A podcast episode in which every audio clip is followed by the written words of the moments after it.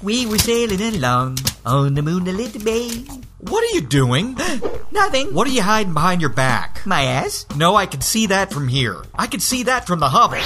What's that you're holding behind your back, dangerously close to being devoured by and currently being nibbled on by your ass? Huh? Dad, honey. No Nutella for you tonight.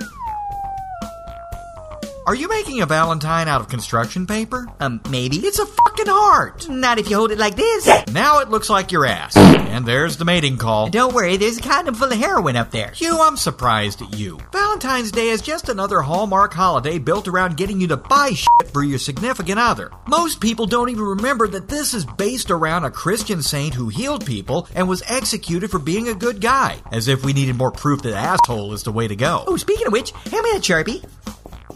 Voila! You drew an asshole on your Valentine? Well, if you turn it this way, it looks like a heart condition. Fuck off. Anyway, who is this Valentine for? Someone actually fucked you without payment, drugs, or losing a bet? It's for you. Huh? Well, damn. I don't know what to say.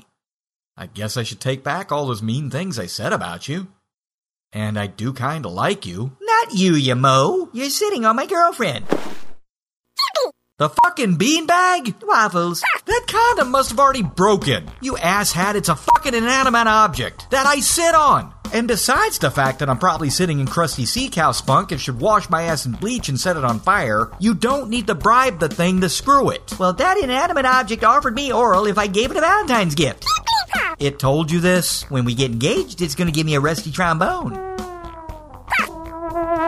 What the hell is it like inside your head? I'm a magical fairy that lives in Wilfred Brimley's mustache. How about your beanbag? Brace yourself, Ronald. Here comes the tea bagler.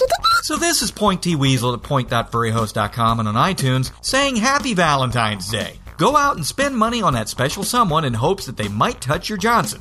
And if not, take a page from my beanbag bopping buddy over here. Yes? Yes? Oh!